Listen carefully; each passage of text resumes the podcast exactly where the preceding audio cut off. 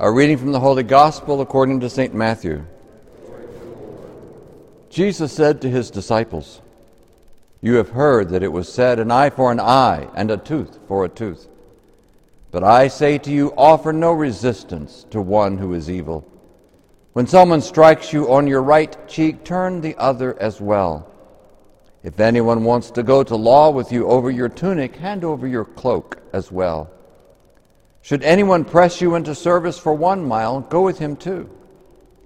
Give to the one who asks of you, and do not turn your back on the one who wants to borrow. You have heard that it was said, You shall love your neighbor and hate your enemy. But I say to you, love your enemies, and pray for those who persecute you, that you may be children of your heavenly Father. For he makes the sun rise on the bad and the good and causes the rain to fall on the just and the unjust.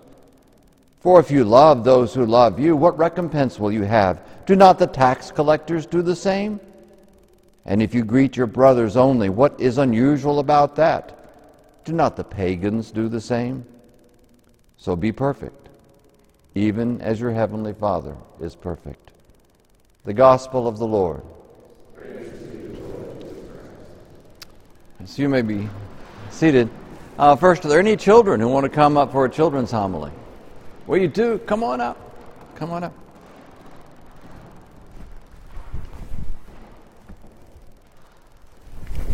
Here, we'll have a seat, and I'm going to. Here. Okay, do you guys like Harry Potter? You do? You, got, you read the books, watch the movies? I'm going to most of the movies, right? So look at this. Now, if I do this, do I look just like Harry Potter? Not quite, huh? She's good. All right, maybe a little bit. No. Um, Harry Potter is kind of cool because he knows magic words, right? He does the magic thing, and, and he's a wizard. That's right, he's a wizard. And that's always cool because wizards know magic words. And I know that you guys probably know a few magic words yourself, right? Hmm, you're thinking. Well, probably someone has taught you already that magic words please and thank you are magic words. Has anybody told you that? And they are, aren't they? Because if you want something and you use please, then, um, then you're much more likely to get it. And if you say thank you when you receive things, then that's very wonderful too. And that works with, with parents and teachers and friends, and it works with God too. God wants us to be gracious. But I want to teach you two more magic phrases today, and they have to do with the gospel. And the first magic phrase is, please forgive me. And the other magic phrase is, I forgive you. See, because a lot of times, well, you know, we live together, right? Brothers and sisters, right? Did y'all ever get angry with each other? Oh, yeah. Oh, yeah. And you know, and sometimes you say or do things that, that hurt each other. And that can cause problems, right? Yeah. But if when you do something, you get angry and you do something that hurts your brother or sister, you can always say, Please forgive me. That's a magic word. Hi, come on up. And they can respond, I forgive you. And that's magic because whatever happened that made you angry with each other now is gone. It's been wiped clean. So those are magic words to remember. When you think of Harry Potter, remember those magic words. All the magic words. Please, thank you, and please forgive me, and I forgive you. And it's very important that when someone says, please forgive me, take a breath and then say, I forgive you. And that makes things much, much better. Okay? All right, you can go back to your seat. I'm going to talk to your parents.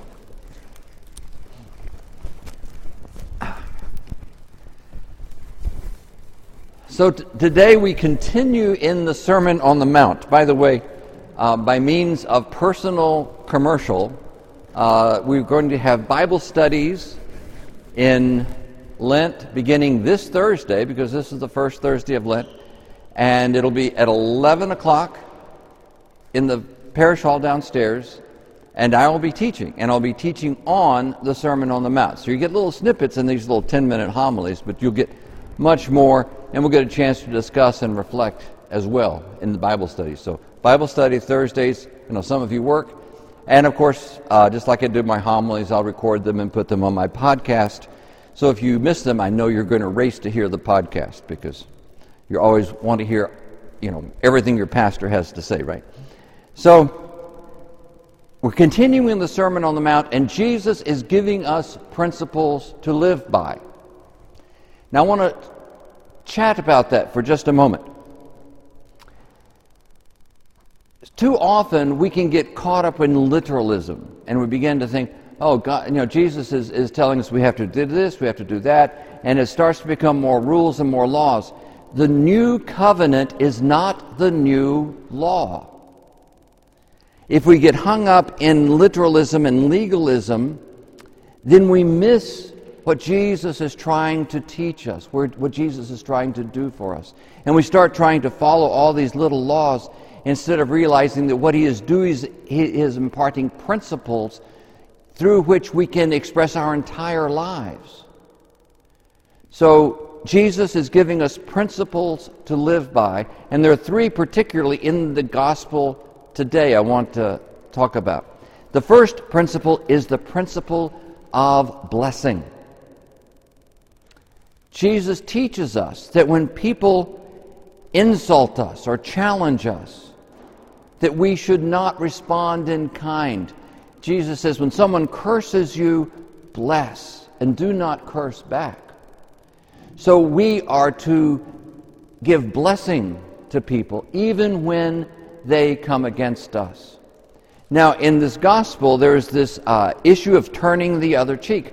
And again, some people have, have tried to take that too literally and think that it is a prohibition against self defense. But it, that's not what Jesus is talking about at all.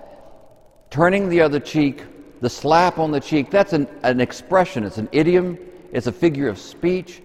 It, it really means an insult or a challenge. And if we've ever watched movies set in the 16th or 17th century, like the Three Musketeers, right? You watch Three Musketeer movies, and someone will get angry and they'll pull off their glove and they'll slap someone across the face with their glove. Ever seen that happen in a movie? And what's he doing? He's challenging someone to a duel, right? It's an insult or a challenge to slap someone across the cheek. And that's what Jesus is talking about. When you are insulted or challenged, do not respond with an insult or a challenge back.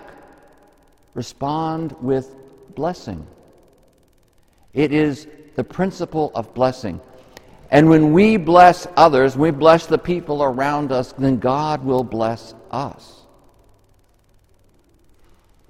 And our second principle that Jesus teaches in this is similar, and it's the, te- it's the bl- principle of generosity to give and to share.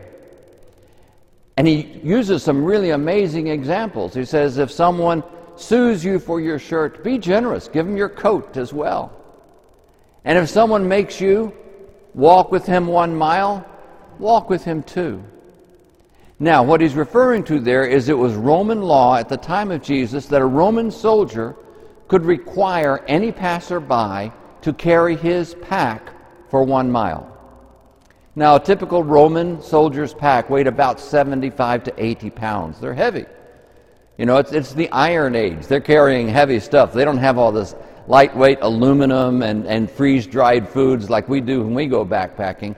So they've got very heavy packs. It got tiring. And so they would take passerbys and they would say, you know, here, carry my pack for a mile. And this gave them a break.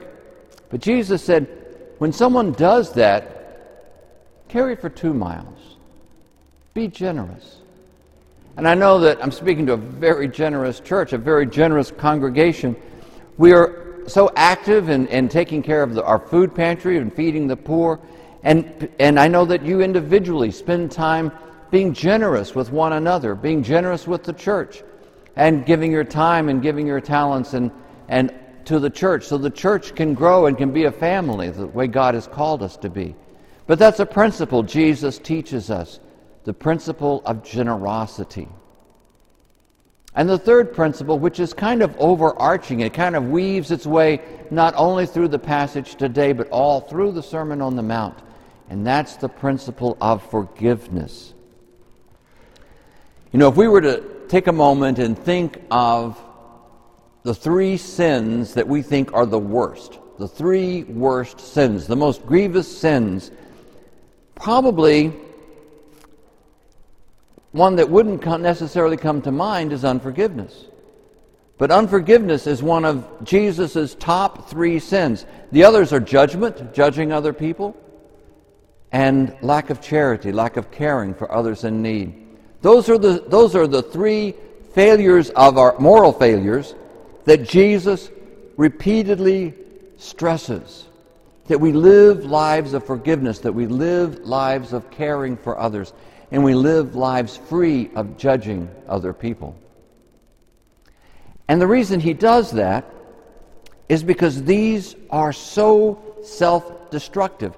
We destroy ourselves by these moral failures, this lack of forgiveness in particular. You know, if you hold resentment against someone, if you someone has angered you and re, you refuse to forgive them, it's kind of like tying yourself up in a chain and giving the person you are angry with the loose end of the chain so they can yank it anytime they wish. Because when you think of that person, I think of these persons, I've struggled with this. You know what happens? You know, my blood, my blood pressure starts to rise and my breathing becomes shallow. Stress starts to enter into my physical body. I am actually doing myself physical harm if I am holding unforgiveness towards someone.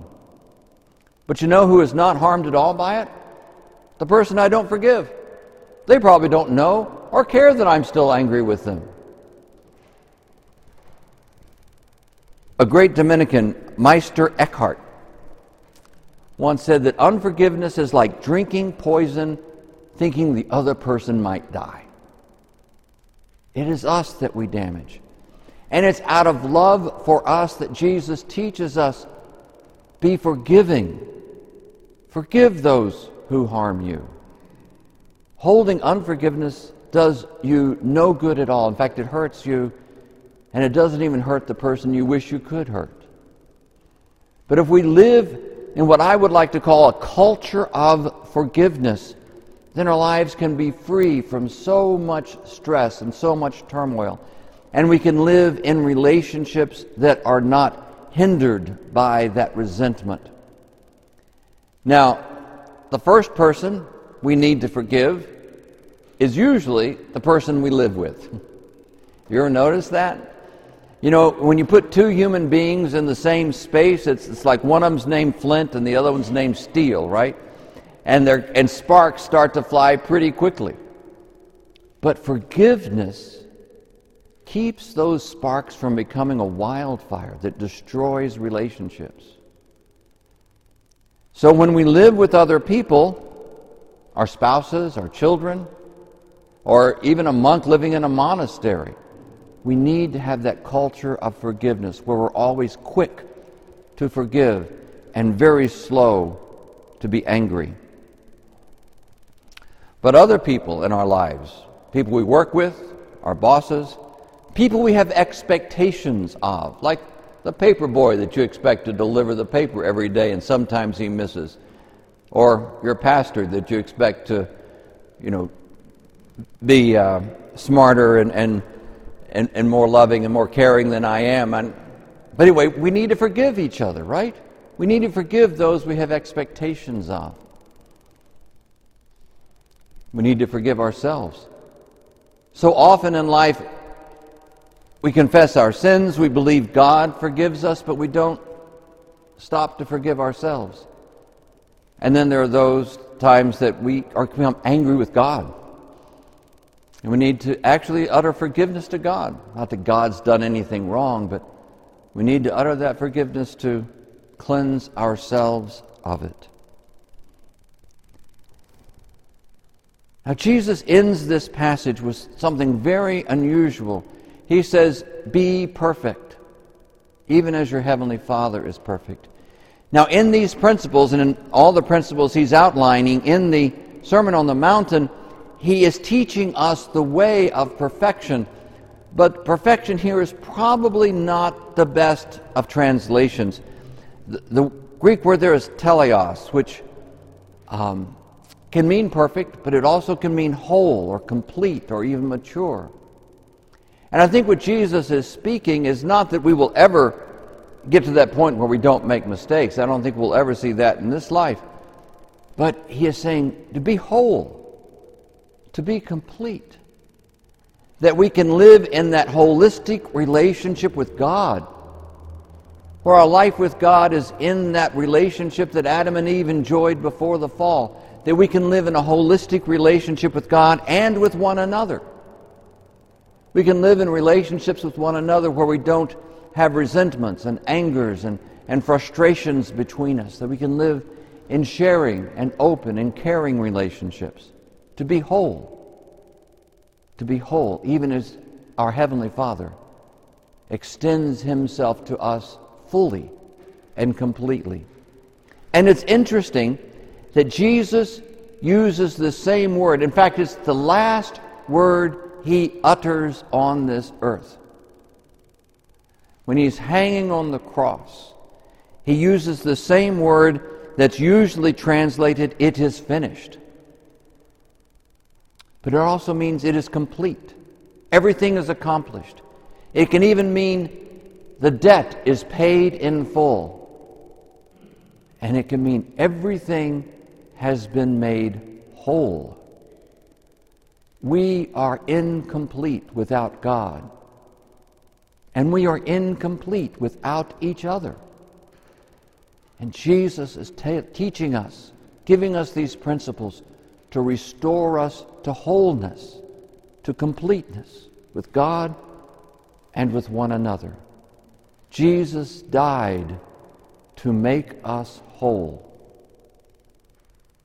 Live by his principles and discover the unimaginable blessings God has for us here in this life and in the next life for all eternity.